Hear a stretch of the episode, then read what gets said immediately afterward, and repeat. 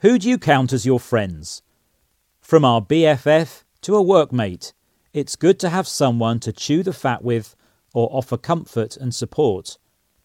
But when it comes to friendship, is it more important to have quantity or quality? The recent isolation we have endured due to the coronavirus pandemic has made some of us question our friendships.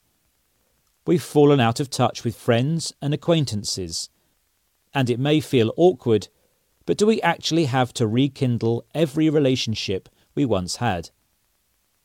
It might be time to take stock and think about who you kept in touch with, who you missed talking to, and who you didn't. In short, maybe it's time to reset your list of real mates.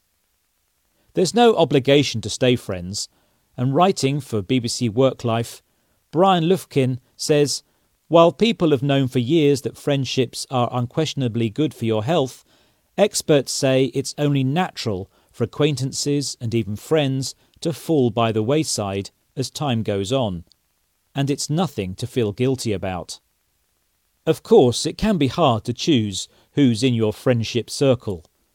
This is what Suzanne Degges-White, Professor of Counselling at Northern Illinois University, calls our friendscape.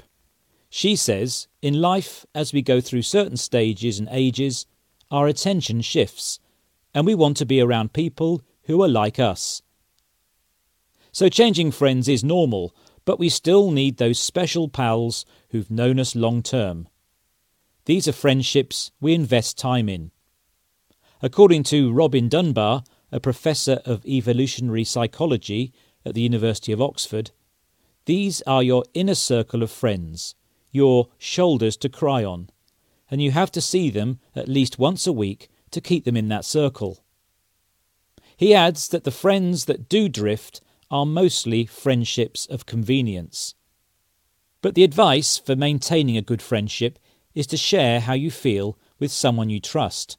This can help strengthen your friendship, as well as giving you both a chance to support each other.